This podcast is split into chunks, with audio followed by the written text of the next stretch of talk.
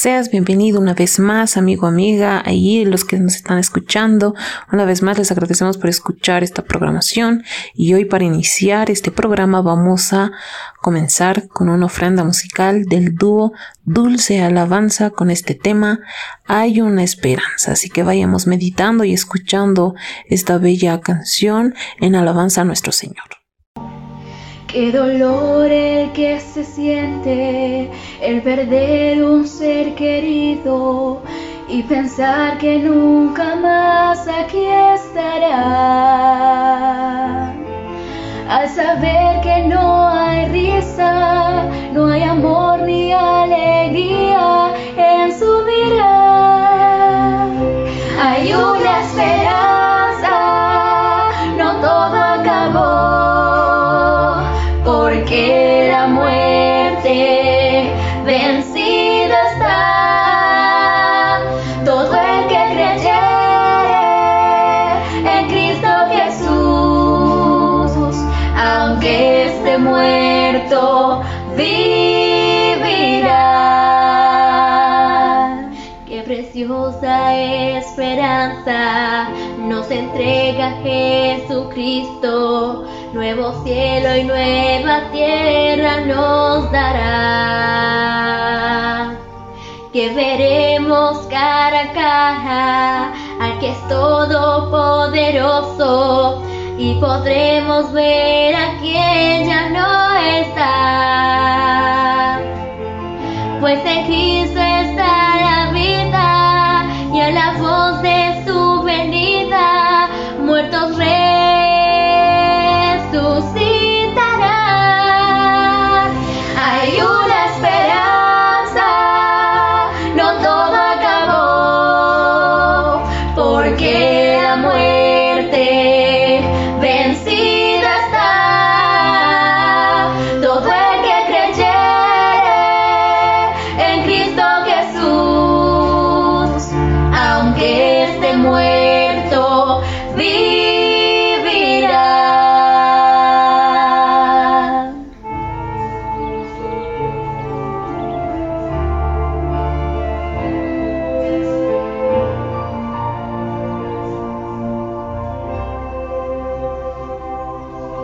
Nunca pierdas, mi amigo, la esperanza de que un día todo el mal por siempre se acabará.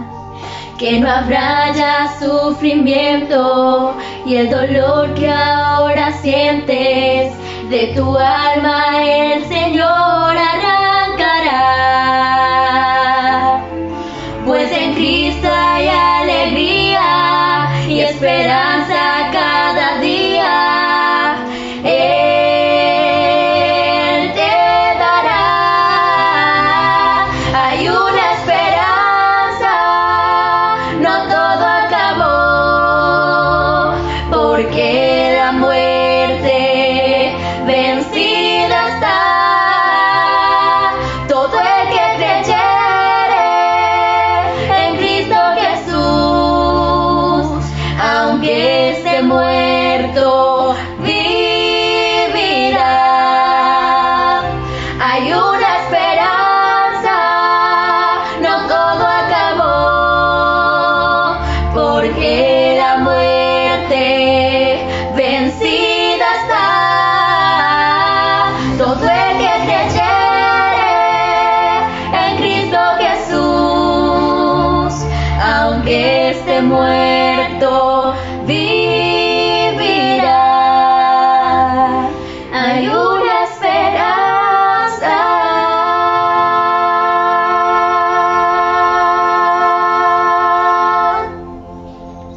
Agradecemos al dúo Dulce Alabanza por habernos regalado eh, esta alabanza a nuestro Señor y también nosotros ya meditando las bellas letras que nos decía esta bella canción también. Ahora llegamos al tema central, a ese mensaje que nos va a ayudar a reflexionar, a transformar nuestro corazón. Hoy pues el tema central es fiel en lo poco. Hoy nuestra invitada especial es nuestra hermana Gabriela Mamani Quispe, que nos va a estar regalando este mensaje, así que vayamos tomando nota y también meditando en cada una de las cosas que nos vaya a aconsejar también hoy eh, con la palabra del Señor. Muy buenos días, queridos amigos, amigas, hermanos que nos escuchan por este medio. Saludarles en nombre del Señor, invitarles a que puedan acompañarme en hacer una pequeña oración antes de empezar con el tema. Amoroso Padre que estás allá en tu trono de gracia, te agradecemos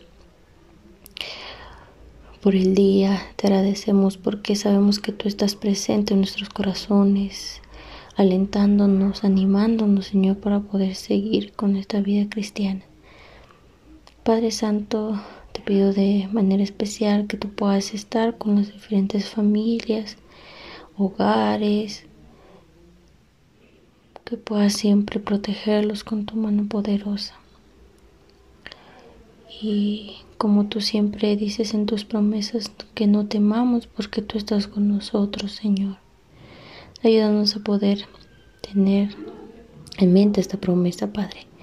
Y pues antes de iniciar este pequeño tema, te pedimos que tu Santo Espíritu pueda guiarnos a poder entender, Señor. En nombre de Jesús, amén. Amén, muy bien. Eh, vamos a empezar con un tema muy interesante. Um, y pues en la cual cada uno de nosotros eh, deberíamos de practicarlo en nuestra vida diaria. ¿Cuántos de ustedes escucharon la parábola de los talentos? Yo, yo creo que muchos, y los que no, pues prácticamente eh, la parábola de los talentos trata, ¿no?, de una parábola que Dios da eh, respecto a que dice, por ejemplo, en el catorce, porque el reino de los cielos es como un hombre que yéndose lejos llamó a sus siervos y les entregó sus bienes. A uno dio cinco, a otro dos, a otro uno, y cada uno conforme a, cas- a su capacidad. Dice, después que de dar los talentos se fue muy lejos. Y si vamos a, a o sea, si vamos dando más lectura, menciona que a las personas que dio los talentos, cada uno empieza a, a trabajar con sus talentos. Por ejemplo, dice el dieciséis, y el que había recibido cinco talentos fue y negoció con ellos, y ganó otros cinco talentos. Asimismo, el que había recibido dos, ganó también otros dos. Es decir, que multiplicó los talentos, ¿verdad? Pero miren qué pasó con el que había recibido solamente uno. Pero el que había recibido uno fue y cavó en la tierra y escondió el dinero de su señor. Y ustedes recordarán que el, el Señor se fue, ¿verdad? Ahora regresa. Y, y les dice, ¿no? Y llegando, el que había recibido cinco talentos trajo otros cinco talentos a, a su Señor, dice, ¿no? Entonces, y le dice, aquí está lo que he ganado. Y su Señor, ¿qué le dice? Bien, buen siervo fiel, sobre poco has sido fiel, sobre mucho te pondré, entra en el gozo de tu Señor. Bueno, la historia va, va comentando, ¿no?, qué pasó con los demás. Miren, eh, me voy a detener en, el, en Mateo veinticinco, veintiuno. Volvamos a repetir, dice lo siguiente. Y su Señor le dijo, bien buen siervo fiel, sobre poco has sido fiel, sobre mucho te pondré, entra en el gozo de tu, de tu Señor. Ahora, eh, cuando dice,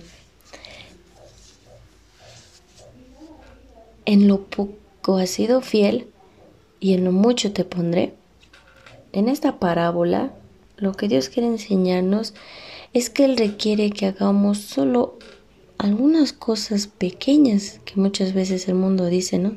¿verdad? Son cosas pequeñas y son simples, pero Él requiere que seamos fieles en hacerlas, dice, ¿no? En esas, en esas cosas sencillas. De hecho, por ejemplo, aquí menciona sobre la fidelidad también. En, por ejemplo, eh, podemos realizar muchas pequeñas cosas respecto a la felicidad, ¿no? Cristo requiere que seamos fieles sobre lo poco y vamos a recibir esa alabanza y recompensa que le dio a, a este siervo, ¿no? De, de multiplicar los cinco talentos, y le dice y le da esta alabanza. Entonces, si muchos de nosotros somos fieles, nos dirá: bien, buen siervo fiel, sobre poco has sido fiel, dice, ¿no? Cristo va a recompensar esa fidelidad eh, pequeña tal vez que tú hiciste, ¿no? Ahora, sobre poco has sido fiel, dice en Mateo, ¿verdad? Ahora, ¿qué es entonces lo poco? ¿Qué Cristo quiere que seamos fiel? Mm, esas cosas sencillas. Por ejemplo, primero podría ser el hecho de hacer pequeños actos de bondad. Las pequeñas acciones que nosotros hacemos a los demás. Por ejemplo, el hablar palabras sencillas, útiles, dicen, ¿no? La vigilancia contra los pequeños. Contra los pequeños, por ejemplo, los pecados. Todo esto son acciones diarias. Un aprovechamiento sabio de las oportunidades cotidianas. El cultivo diligente de los talentos confiados. Esto es lo que el Maestro espera de cada uno de nosotros. Y hay otros pequeños deberes también, por ejemplo, que sería un ejemplo, ¿no? Sé fiel en venir a la iglesia durante tus exámenes finales y los días de fiesta, por ejemplo. Cristo eh, fundó la iglesia local en Jerusalén, donde sus discípulos pudieran reunirse y servirle. Ese fue el propósito. Ahora, también los discípulos se reunieron en la iglesia no con eh, regularidad y fidelidad, no dejaban que nada los detuviera. La primera cosa que Cristo requiere que seas fiel es en, en, tu, en que tú asistas a la iglesia. Cristo quiere que seas alguien con quien se pueda contar para estar en la iglesia, pase lo que pase, pese a las circunstancias. Ven a la iglesia todos los sábados por la mañana. Y, y sigue cuidadosamente los diez mandamientos, ¿no? Y, eh, por ejemplo, eh, también nosotros debemos de perseverar en esta doctrina, ¿no? Ahora, eh, saben, hay muchas cosas cotidianas que nosotros podemos hacer, ¿no? Cosas simples. Por ejemplo, uh, nuestra profetisa Elena mencionaba que nosotros podemos ser fieles en lo poco, por ejemplo. En lavar los platos, incluso decía. En que tú le, le des palabras de ánimo a alguien. En que tú puedas ser eh, una persona responsable, bondadoso, que tú puedas ser cortés, generoso, tolerante, que tú puedas hacer feliz tu hogar, por ejemplo. Entonces nosotros, eh, como siervos de Dios, debemos de nosotros muchas cosas hacer, eh, tal vez en la vida diaria. Levantarte, si estás de tu trabajo, ves a una persona pidiendo dinero, por ejemplo, ¿no? Y tú no, no, tal vez no tengas dinero, pero de lo poco que tú tengas, puedes darle, ¿no? Entonces, hay muchas cosas, eh, jóvenes amigos, que nosotros podemos hacer, ¿no? Para que eh, nuestra fidelidad pueda crecer, por ejemplo. Otra cosa que en lo que podemos ser fiel es en leer nuestra Biblia. Una persona no puede ser discípulo de Cristo sin leer la Biblia. Jesús dijo, por ejemplo, en Mateo cuatro cuatro, no solo de pan vivirá el hombre, sino de toda palabra que sale de la boca de Dios. Ahora, leer la Biblia fielmente todos los días nos ayudará enormemente. Dios nos hablará, nos fortalecerá y nos guiará a medida que leamos la Biblia. Ahora miren lo que dijo el salmista en, um, en Salmo ciento diecinueve, ciento cinco. Lámpara es a mis pies tu palabra y el lumbrera mi camino. Oh, qué gran alimento para el alma es leer la palabra, ¿verdad? Eso es fiel en lo poco. Hazlo todos los días, Cristo te recompensará por ello. Además, el estudio de la Biblia, sin obedecer la Biblia es pecado, dice.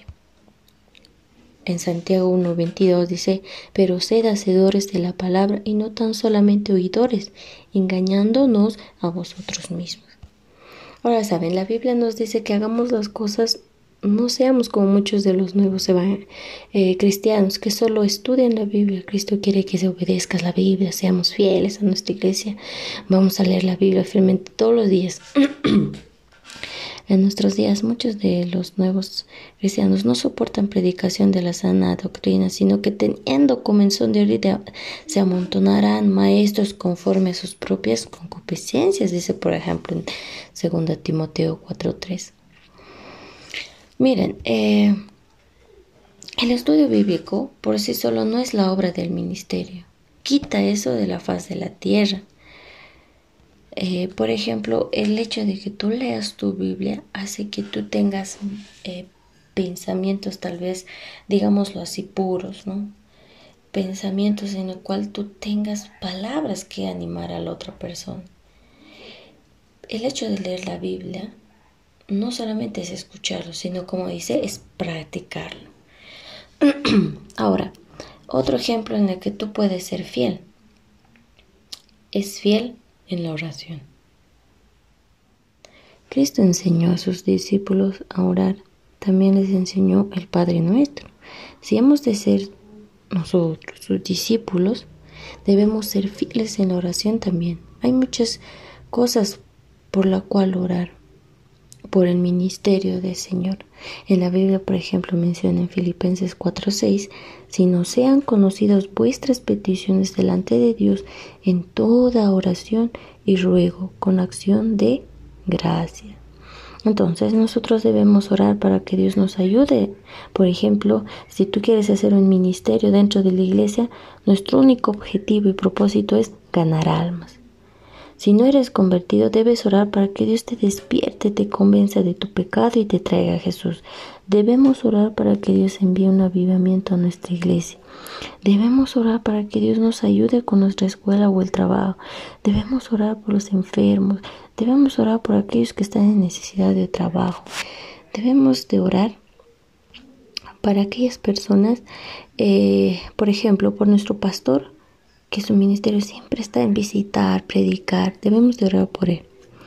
Por ejemplo, el apóstol Pablo pide a la iglesia que orara para, eh, diciendo lo siguiente, orando en todo tiempo, con toda oración y súplica en el Espíritu y por mí, a fin de que al abrir mi boca me sea dada palabra para dar a conocer con denuedo el misterio del Evangelio. Tengamos carga en oración para la predicación. Oremos para que Dios envíe una demostración del Espíritu y de poder en la predicación de nuestro pastor. Entonces, eh, en, lo, en la fidelidad podía ser la oración también. Se, podemos ir a otro ejemplo. El ser fiel en ganar almas, por ejemplo. ¿Qué significa, verdad? Dijimos al principio, ¿qué significa ser fiel en lo poco? Otro sería ser fiel en ganar almas, ¿no? Para aquellas personas que les gusta hacer ministerio. Entonces, dice, Cristo nos dijo, el que vino al mundo para salvar a los pecadores perdidos. Porque el Hijo del Hombre vino a buscar y a salvar los que se habían perdido. Cristo enseñó cómo nosotros podemos ganar las almas, ¿no?